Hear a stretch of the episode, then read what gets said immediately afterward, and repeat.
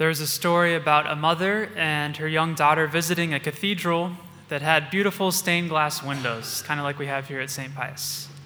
And at one point during their visit, the light shining through one of these windows cast a colorful image uh, right in the center of the cathedral.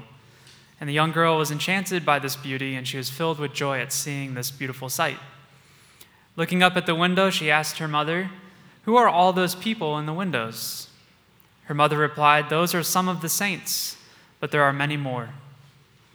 Later that night, the girl said to her mother after dinner, I know why those people in the windows are called saints. Why? her mother asked. The daughter replied, Because they let the light shine through. They let the light shine through. Do we let the light shine through? Isaiah, commands us Rise up in splendor, Jerusalem. Your light has come.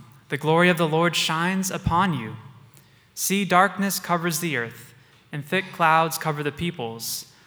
But upon you the Lord shines, and over you appears his glory. Rise up in splendor, O church, and let the light shine through us. As we celebrate the feast of the Epiphany of the Lord, we remember that the glory of the Lord, his light, has shone upon us, and that we are called to spread his light to the nations. That light in particular is the Holy Spirit, who makes it possible for us to truly see and know the God man, Jesus our Lord, fully God and fully human.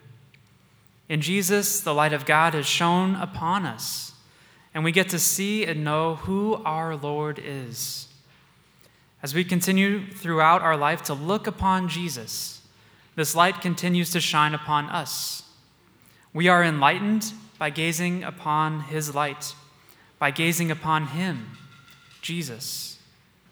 And unlike staring at the sun, don't do that. Don't stare at the sun. Unlike staring at the sun, Gazing upon Jesus does not tire out or damage our spiritual sight. In fact, our spiritual sight and the wisdom of our soul grow stronger as we make the commitment to gaze upon Jesus in prayer. The primary place where gazing upon Jesus will take place is in prayer. And I would add, since we are spiritually rich here in Chula Vista, with at least two adoration chapels here at St. Pius X, our St. Jude Chapel, and at Most Precious Blood, we should make every effort to get to these chapels for our personal time of prayer, if it's possible. A Eucharistic time of prayer brings with it so many graces. During this time of prayer, we adore in the presence of our glorious and radiant Lord. He enlightens us with His eternal light. We come to know who our God is, His love for us, and his call for us to follow Jesus in the light and to leave behind any and every uh, deed of darkness. The Magi, who were the intellectuals of the ancient world, came to adore Jesus. These Magi are a first installment of the fulfillment of the prophecy that all nations would come to adore the one and only Lord. Not only that, they show us the posture of prayer we must take before Him who is the light of the world and the light of our lives. These magi take a posture of adoration before the Word made flesh. They bow down deeply, they lay, they lay themselves flat on the ground before Jesus. They humbled themselves before Him. These magi allowed themselves to, be, to begin to be filled with the light of the Lord of Lords. So, how does this all apply to us here today in 2020? I began to mention it a few moments ago. We must pray. In prayer, we come face to face with the Lord God Almighty, who became one of us with a human face and a body and revealed to us who God is the merciful Father, the Son, and the Holy Spirit. And by prayer and allowing ourselves to be filled with the divine light, we soon will begin to let the light shine through us by praying daily face to face with our God, the light will begin to shine through us to each person we encounter at work, at the meeting, at the grocery store, at home, at the sporting event, at the movie theater, in traffic, at the party, at school, in the dorm, in the nursing home, at the hospital. Let his light, let his light shine through everywhere.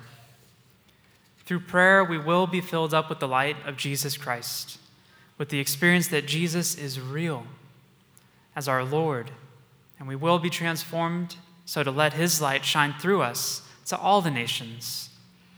We will be transformed into men and women who long to share the splendor of the truth, the splendor of the goodness of our God, and the glory of his salvation in Christ Jesus our Lord.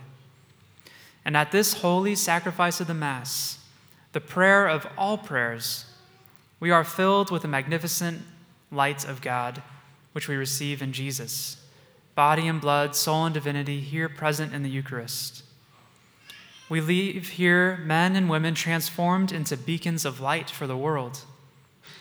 So, to conclude, I'd like to share with you one of Mother Teresa's favorite prayers. So, go ahead and close your eyes for a moment as we pray this prayer. Dear Jesus, help us to spread your fragrance everywhere we go. Flood our souls with your spirit and life. Penetrate and possess our whole being so utterly that our lives may only be a radiance of yours. Shine through us and be so in us that every soul we come in contact with may feel your presence in our soul. Let them look up and see no longer us, but only Jesus. Stay with us, and then we shall begin to shine as you shine. So to shine as to be light to others.